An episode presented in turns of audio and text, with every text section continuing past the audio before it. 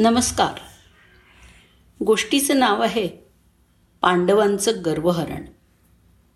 सामान्य माणूस असो की कोणी देवी देवता जेव्हा जेव्हा एखाद्याला स्वतःच्या शक्तीचा किंवा सत्तेचा वृथा अभिमान वाटतो किंवा त्याच्यामध्ये गर्व आणि अहंकार येतो तेव्हा तेव्हा नियती त्या व्यक्तीला काही ना काही धडा शिकवून परत जमिनीवर आणते. महाभारत हे एक असं साहित्य आहे ज्यामध्ये माणसाचे गुण अवगुण सांगितले आहेत. प्रत्येक प्रकारच्या प्रवृत्तीवर भाष्य केलं आहे आणि त्यातलीच एक कथा आहे ही पांडवांची. खरं तर कुंतीनी पांडवांवर उत्तम संस्कार केले. त्यांना धर्माचरण शिकवलं. पांडवसुद्धा कधीही अधर्माने वागले नाहीत.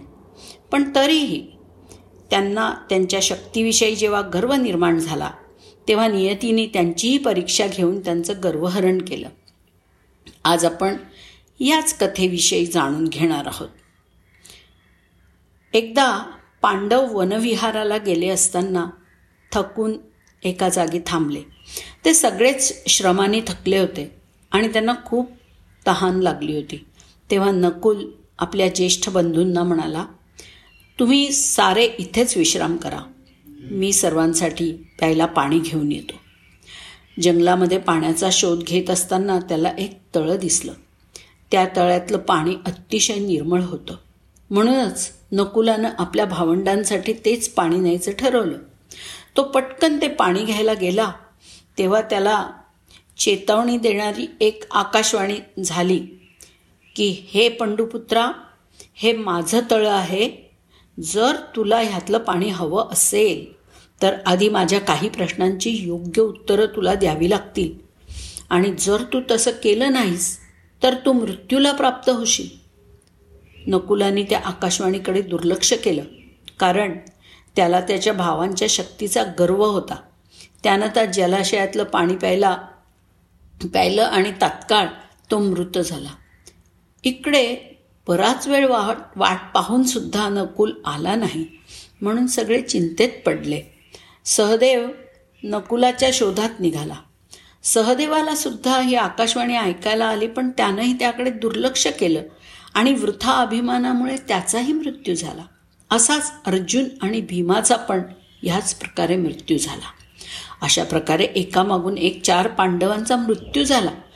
पाण्याच्या शोधात गेलेले आपले भाऊ परत आले नाहीत या चिंतेने काही वेळाने युधिष्ठिर स्वतः आपल्या भावांच्या शोधात निघाला.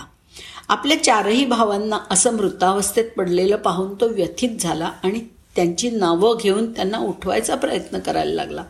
तेव्हा परत आकाशवाणी झाली आणि त्या आकाशवाणी करणाऱ्या यक्षाने युधिष्ठिराला सांगितलं माझ्यामुळेच तुझ्या भावांची ही दशा झाली आहे. युधिष्ठिरानं नम्रपणे त्याचं कारण विचारलं आणि यक्षाने सगळी हकीकत सांगितली आणि युधिष्ठिराला प्रश्न विचारण्याची इच्छा व्यक्त केली. युधिष्ठिराने विनम्रतापूर्वक त्या यक्षदेवतेच्या सर्व प्रश्नांची योग्य उत्तरं दिली. युधिष्ठिराच्या बुद्धिचातुर्य आणि विनम्रतेवर खुश होऊन यक्षदेवतेनी त्याला वरदान दिलं की चार भा भावांपैकी कुठल्याही एका भावाचे प्राण तो परत मागू शकतो. हे ऐकून त्वरित युधिष्ठिरांनी नकुलाचे प्राण परत मागितले. नकुलच का? पराक्रमी अर्जुन किंवा शक्तिशाली भीम का नाही? असं यक्षाने विचारलं तेव्हा युधिष्ठिराने उत्तर दिलं की कुंती मातेच्या पुत्रांपैकी मी एक जीवित आहे. पण माद्री मातेच्या पुत्रांपैकी कोणीही जीवित नाही. म्हणून तिच्या पुत्रांपैकी एक नकुलाला जीवदान द्यावं. म्हणजे दोन्ही कुलं जिवंत राहतील.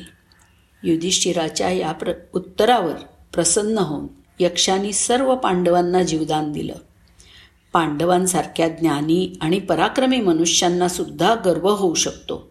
आणि त्यांनाही त्याचं शासनही होऊ शकतं. म्हणूनच कोणीही कधीही आपल्या शक्तीचा ज्ञानाचा वृथा अभिमान बाळगू नये. धन्यवाद.